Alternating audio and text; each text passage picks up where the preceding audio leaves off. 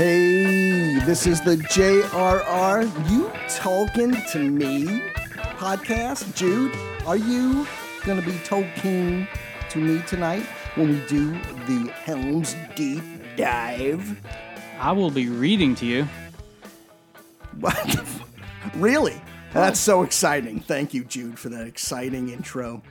All right. Well, you know, I will be reading. well, what I can say is that we will be getting Helms Deep right into your imagination holes. Oh, okay. There you go. A little more exciting, filthy as usual, but I'll take it. Better than I'm, I'm going to read something to you tonight. I So- messed up again. We are going to talk about uh, theories like Halbrand, is he Sauron?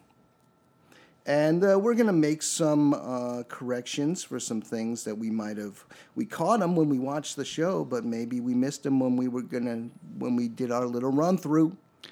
Um, but we're also going to get in deeper into theories and predictions. Jude, you got something to add? Once again, we're going to be getting Helms Deep into them, and and we will be back with a regular episode reviewing the show on Sunday. That's right. Okay, so um, let's talk a little bit about um, a couple of things that we missed. So one of the really the coolest shots, and I keep on going back to it, and I realized um, something, and Jude did too, was when we see the first shot of Middle Earth, and there's a tr- tremendous battle going on with Morgoth, and we see an eagle being uh, just dive bombed out of the sky by a fell beast. which we had mentioned was a dragon. We had believed it was a dragon, but it is clearly not a dragon. It seems to be a wyvern or some kind of wyvern like creature, uh, the same type that the Witch King ends up riding in Return of the King. We like had a debate about what is it? It's a wyvern. It's not literally a wyvern. It's wyvern like. Okay, wyvern like is fine. So that's what we ended up. It's wyvern like. It's the thing that the yeah that the it's the Nazgul. Right, and and the one who probably could decide this for us. Uh, what happened to our co-host Rowan? Uh, Rowan? Yeah, He, Rowan is is he's a little upset with us. Uh, a little incident that happened at a Waffle House unfortunately. in West Virginia yeah, several years back, actually. I I don't know what brought it up again. I don't know. It's weird. He's weird, but he'll be back. Yeah, yeah. He'll be, he Yeah, always he- goes he- every six to eight weeks. The Waffle House story just comes. it was it was unfortunate, but we'll, we'll just move on. yeah, yeah. He gave us his notes still though. He Yep. threw him. He threw him at us. It, He threw I- them. Yes. I, I- it was a little rude. we're going to talk about um, the fact that the I thought the meteor guy was being fed some sort of nut. Yes, we we had upon first and second watchings agreed that we thought that he was crunching through nutshells, and it turns out that was not the case. What was it, Rob? They was snails, Jude. They was snails. They sure were. Yep. And you, I don't know how we missed it. She took a snail out. She ate it right there. It was goopy and snaily. No garlic, butter, nothing. Nothing. She just ate it, which is gross. But then he just crunched through the nail, the snail shells, which is that's unbelievable jaw strength there, Yes, and uh, you know, demonstrated by Mr. Meteor. not chipping a tooth. Kudos to him. You know, nothing, because he's spiritual. He's not just physical. Well, we'll get into that. Correct. Um, let's talk a little bit about the orc in the kitchen. The- Yes. the- so um, McKay and Payne, our uh, showrunners, Patrick McKay, J.D. Payne, they uh, I found an interview and they literally call that scene the orcs in the kitchen. Now we had never seen an orc designed like that. Um, their uh, fingers, their digits seem to be much longer and Yep. more uh, claw-like than previous orcs. They have a beard, which they're supposed to be corrupted elves, and that's strange because elves don't have beards. Right, that we know of. and they're uh, they seem to be a little bit stronger than even some of those fierce-looking Uruk-hai in Lord of the Rings. What do you think?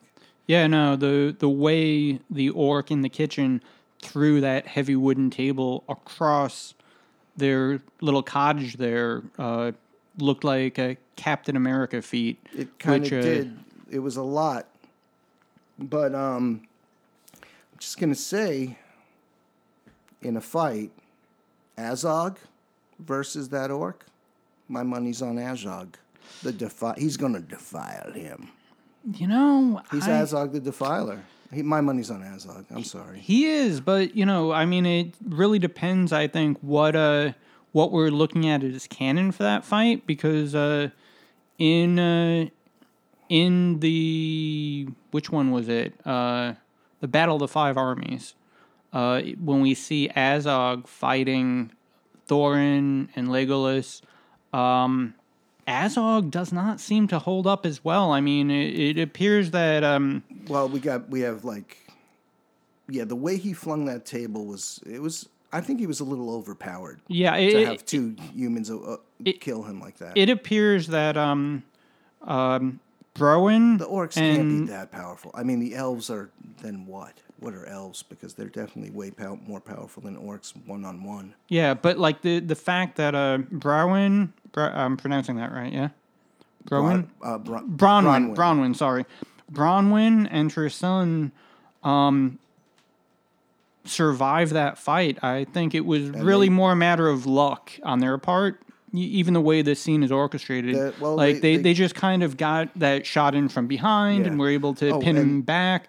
But it like power wise, like And he would have torn them apart. She chops off his head. She chops off his head. I can't believe Yep. I I had notes. I, everyone saw that. We watched it, and I totally left it out of the podcast originally. Yeah, of she, course she chops, it off, and She takes it to the tavern. the tavern and uh, the the barkeep. I'm not I'm not going to recall his name right now. And then everyone in the town cuts out, and they're going to some sort of sanctuary created by the elves. Like a, it's an elf place that they're going. Yeah, They I, they're pretty sure there was a deleted scene where they had uh, opened up his skull and started drinking meat out of it. But you know, I mean, we can't have everything. Whose skull? The orc. Oh, Yeah, yeah, orc yeah. skull meat is really underrated. It, it, it's a thing. I mean, like I don't know how they left it out, but whatever. You know, it's a family show. you know, you drink it with a straw. That's the trick.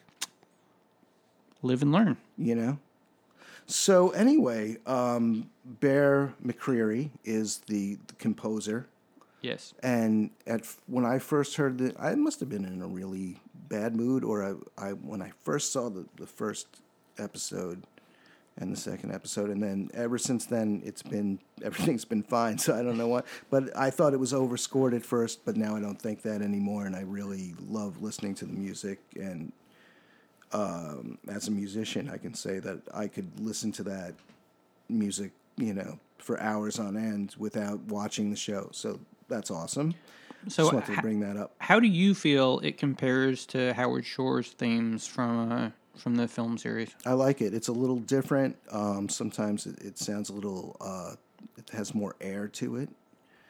Um, it's. Uh, I I would say a match. Texturally and and tonally to it, and I think it accomplishes a similar emotional. Uh,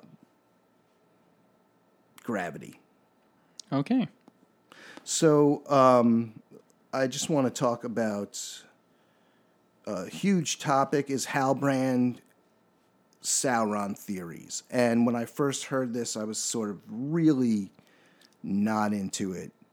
Um, and I, I felt it was not really possible that Sauron he's he's already in Middle Earth in a bodily form, but of course He, uh, he is things. a shapeshifter. He's a shapeshifter. That's definitely established in the Silmarillion. Now, that is a quality. They can't copyright a quality, right? So he can be a, a shapeshifter in this world.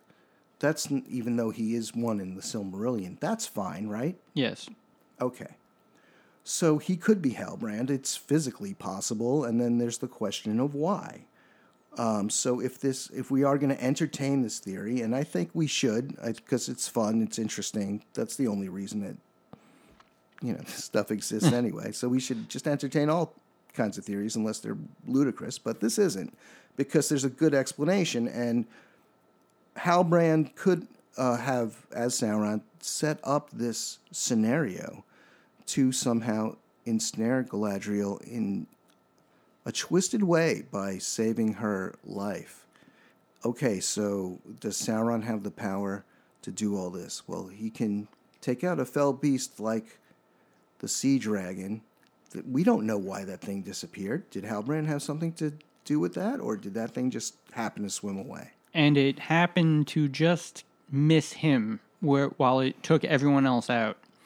So that's something to keep in mind. Um, we know that he can control them, like you pointed out, and uh, we can assume that he could probably control things such as lightning, which comes into play uh, later on in the episode. and the weather itself. Yes. Because Sau- uh, Sau- Sauron sure did that in Yep. The Lord of the Rings, so Sauron can certainly do it because he's an order above him. Well, no, they no. The- I take that back. They they're are the of same the order. same- the They're they're of this they're of the same race. The same. They're both Maiar. Um, they are of different orders specifically because the uh, the Istari, which uh, Saruman was one of, along with Gandalf, Radagast, and the Blue Wizards, um, were in order within the uh, the Maiar. right. the- However, right. However, uh, in terms of power, we have to presume that the actual power level of the Maiar or anyone who comes from the Maiar, i.e., the Istari, the Balrogs, etc., um, possibly more than-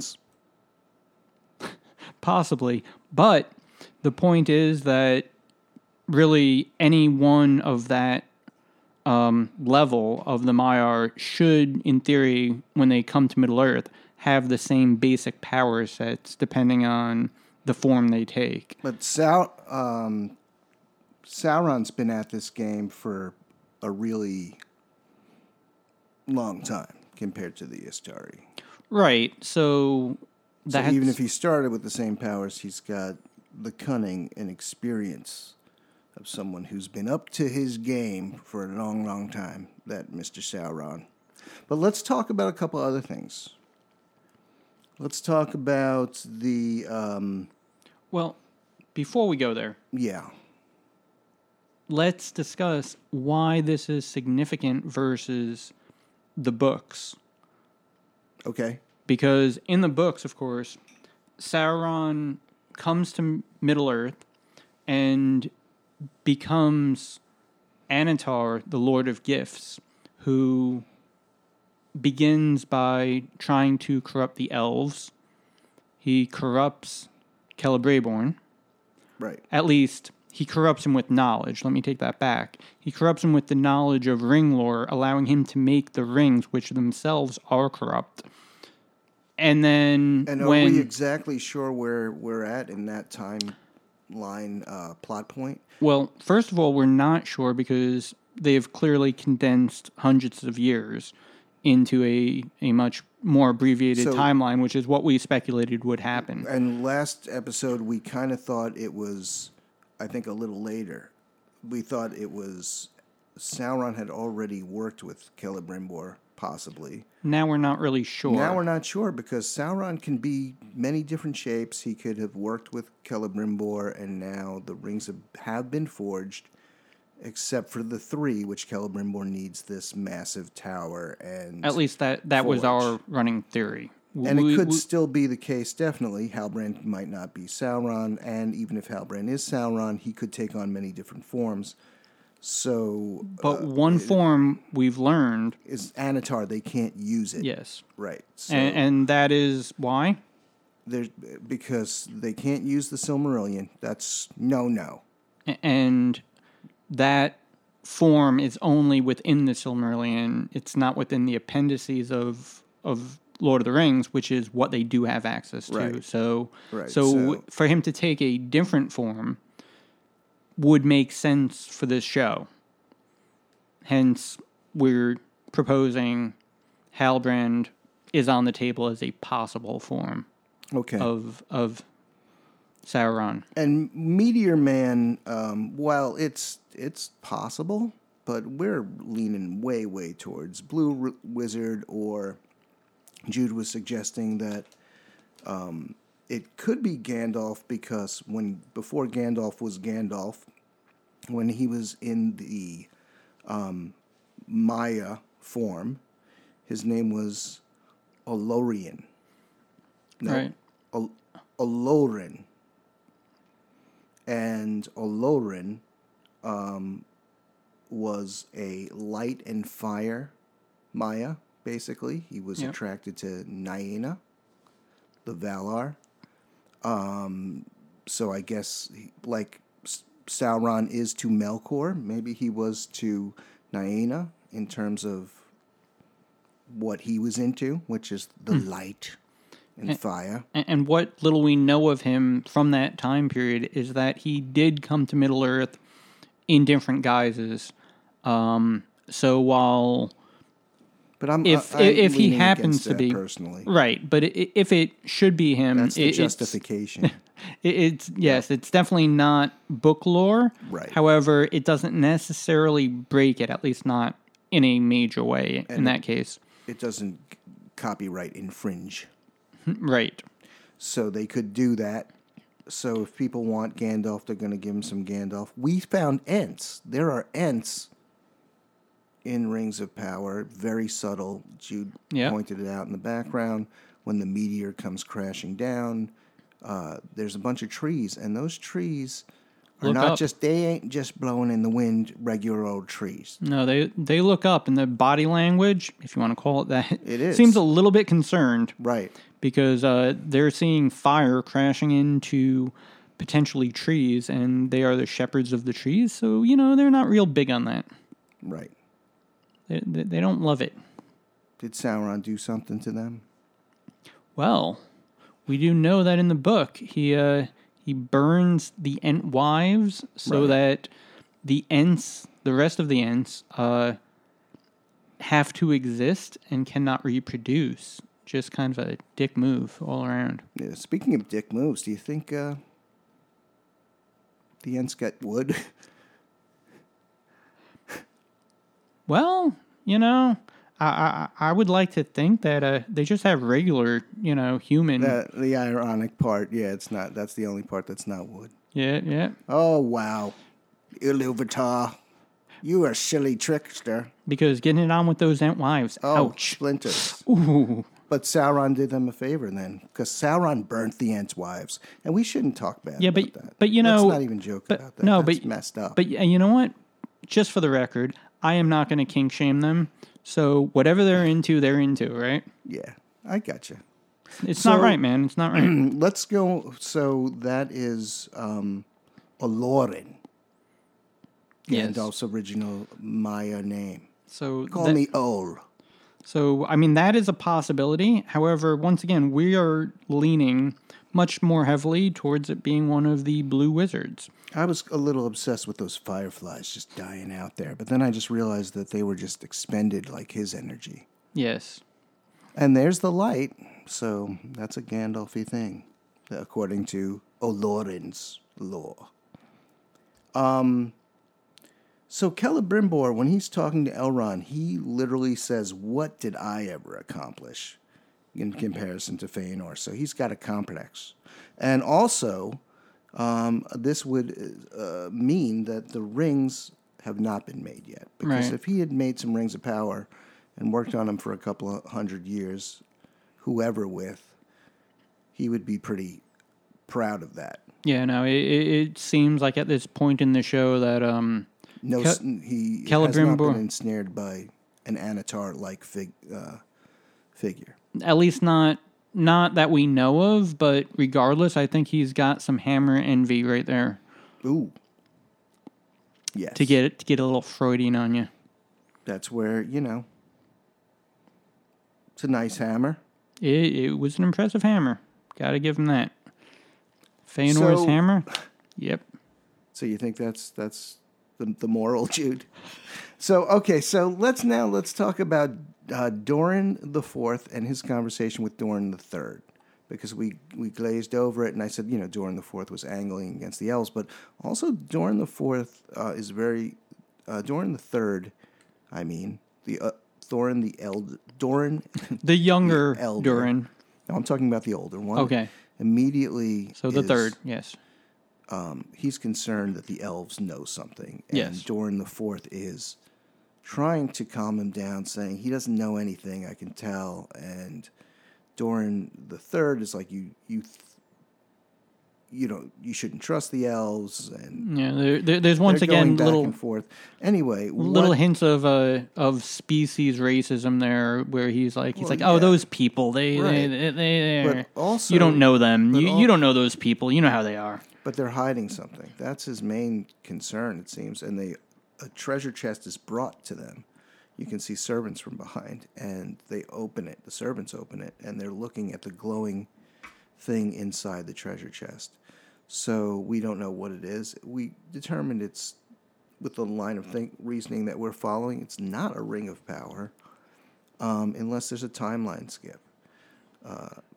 It could be the Arkenstone, which is the dwarf version of a Silmaril. That's the best way to describe that. It's thing. it, it's something similar, not not to the same level of power or anything else, but it's Or- it, it has a similar um Yeah. it, it instills a similar lust in people who view it to possess it. well, that's and that's almost every thing in Lord of the Rings, and, and it's just the possession and the pride. But the um, Yeah, Tolkien actually spoke about that. About um, what was it? Uh, about the desire to possess. I think it was, um, and how that was a theme running throughout all of his books. right. So uh, that that comes straight from the author. So, um, but it could also be Mithril. Yes. the legendary metal that is light and strong and very rare. Yes. It's so it uh, makes so- weapons and armor of unparalleled quality. it, so- it, it was Tolkien's version of uh, adamantium or vibranium. If you're a Mm. Marvel fan. Maybe not quite as. I mean, you can still get stabbed through mithril.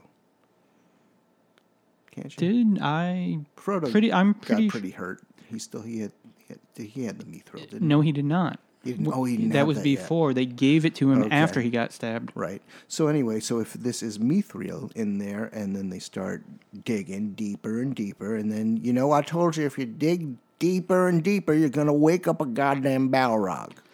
Those those Balrogs. So there. the Balrog's name is Doran's Bane. I think that's a little insulting to the Balrog. Well, that's not really his name. That's his title. But what's his he- name? The other he's- he's- Balrog has a name. I can't. I, it's I'm not, not flowing off the top sure of my that tongue. he's actually named Begins with a G? beyond uh, beyond. Dorensbane. If you look up the, that Balrog's name, it's Doran's Bane. It's got to have a. It's got to have another name. Because Tolkien is just crazy about naming things. He Fin, does. He does like to name. Finrod. Fagund. Felagund. Pelican. We need two names now for everyone. God, help us, But that that's Mr. not Tolkien, that- please. Felligan is not in the show, and why is that again, Rob? Who now? Finrod's surname, Felligan, Oh, is because not it's in, the, show. it's in the Silmarillion. You cannot But- use that. I told you, stay not- out of that. But not in the appendices. Anything Right. that's not in the So appendices he's just is off limits. His name is Finrod Weinstein. Again with those damn Weinsteins. You know, they had they wanted to make it, you know, diverse and everything. Finrod Weinstein, that's it. We're going with it. So um, let's talk a little bit about Halbrand Let's do that. and uh, Galadriel on the raft. And the thing that comes up to me is her asking Finrod which way is up and which way is down. Yeah. Now, could this guy who jumps in and lifts her up out of her crucifix, you know, death dive under the sea, she's being dragged down under as she is tied to the mast of the ship, and she looks just like a crucifix as she's going under, and he Yes, there's the rope. definitely some Renaissance style imagery at play there. yeah, and it looks great. Yep. And uh, Halbrand jumps into the sea and he rescues her and he brings her up. But we don't know what up is and what down is in reality. It's hard to see because the stars, the reflection can be as bright as the stars themselves, is what Galadriel had said. So um, maybe this is Sauron taking her up and saving her just to go about his evil, convoluted plan to get in good with the elves. Now, I can't personally see this character, Halbrand, being a great craftsman and bringing some secrets to the elves. So that may be a different form. But Sauron can take many forms. So And we we can speculate on at the very end of the episode who exactly is standing over them in the boat there. yeah, And I don't uh, know. Well, my speculation is that I feel that it is more than likely a Numenorean, very, very likely um, Elendil, which uh, is Isildur's father, who ultimately, at the end of the Second Age, will cut the ring from Sauron's finger. Um, See, they- that feels they- like a huge time compression to me. Beyond uh, well, we know that they're both in the show. right, but Even though in the like- books it that does feels not like three thousand years but- in like a month. Yeah, and we discussed this on the on our first our preview episode. Um, the idea of time compression, and I think we're seeing it at play here because It would be great if there were separate timelines. we do know that they are both in the show, um, and that uh, Ar-Pharazôn is also going to be in the show. Maybe we're in on in separate. We're seeing separate timelines. That Mm. could be possible. That is possible, and I think uh, we're going to find I mean, there's out. no evidence sooner- of it at this point. No, that but I, doesn't I think we'll find out sooner rather than later. Theo's blood goes into the blade. It it literally defies gravity when he's holding that blade. So Theo is the young, the adolescent boy who's found the the Morgul of the Sauron's blade Yep. under his house, or did he have that somewhere else? Um, it was uh, either in the house or the barn or somewhere around there. Um, but it, it was definitely under the floorboards. Did he just hide it there, or was it there to be found? Was it left there by the orcs? Was it planted there intentionally? It seems Is like his destiny tied into Sauron in some way? His blood goes up into the blade, and the blade it's like grows drawn stronger. to it. Yeah. Yeah. So um, that's a, a detail. Yep. Um, I, I think it's uh, yet another mystery that uh, that Now- we're being set up to uh, to find out. Oh, just jumping back to the dwarves for a second. The Balrog is because of the they dug too deep, right? Yes, So, they they um, awake the Balrog, who, by the way, I looked it up. Um, Durin's Bane is a title given to him after he king kills Durin the Third. Okay. It is not a name by any means, and I do not believe he is named specifically. So they can't even give him a name other than that, though. That's You know, look, the dwarves are not great poets, okay? anyway. Here's to you, Mister Doran's Bane. So, uh, who's the goodest boy? Oh, well, clearly that's Hurin. That's Huan. Hu- Huan, sorry, sorry, sorry. Huan, not That- Hurin. Oh my Huan god. Huan is a good boy.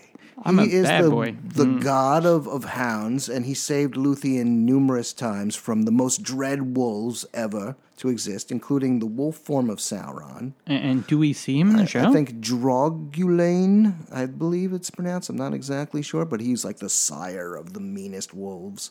And then his whelp, as he calls him, was um, Carcharoth. Yes, but so- so- Huan kills them all. So, do we see Huan in the show?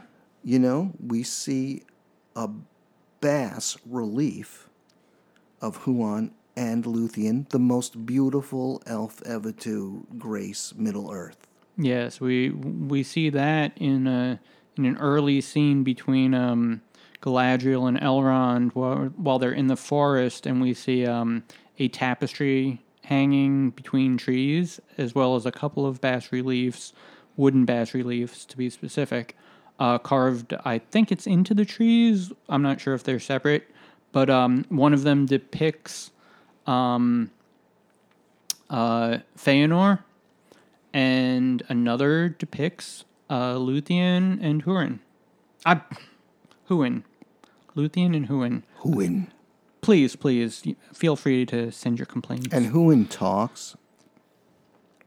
he does several times. Several times. You, if in read the the Silmarillion. Silmarillion and find out what Huan has to say, Yep. because he can only talk three times, and the last one is a doozy. He really waxes poetic there. That Huan, the dog. I don't know how it would sound though. Would it sound like Scooby Doo? Maybe I'll read it sometime. I, I I want you to read it in the Scooby Doo voice. Please do that on the show. So, um, okay. I mean, I think we covered many little slip ups that we made, and but most of all, we got in pretty good with certain details uh, that we found in the show. And uh, so we are going to wrap it up. And Rob, before we uh, wrap for the evening, I've got a little something that I meant to gift to you, uh, much like Ooh. Annatar uh, delivering ring lore to the peoples of Middle Earth. Uh, take a look at this and tell me if you've had it before. Ah, no, this is cool. It's called the Bored of the Rings. That is the the uh, by the official, the official, parody of the Lord of the Rings trilogy.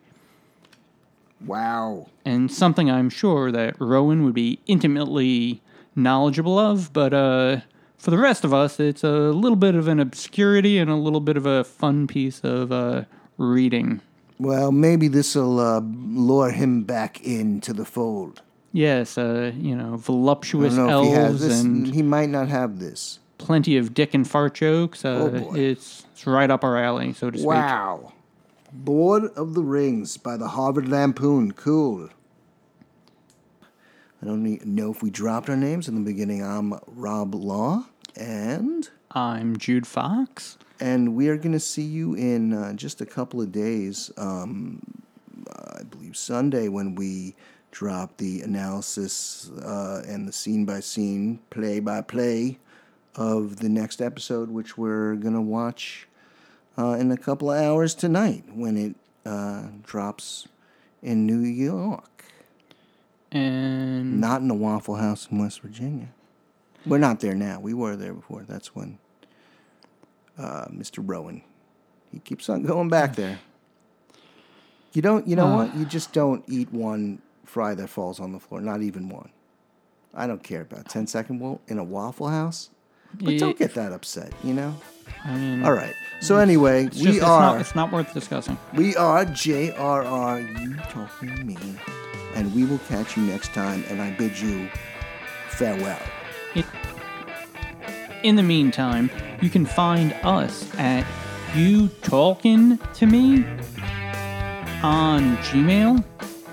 And make sure to like, subscribe, tell your friends, and share the podcast to help grow the fellowship.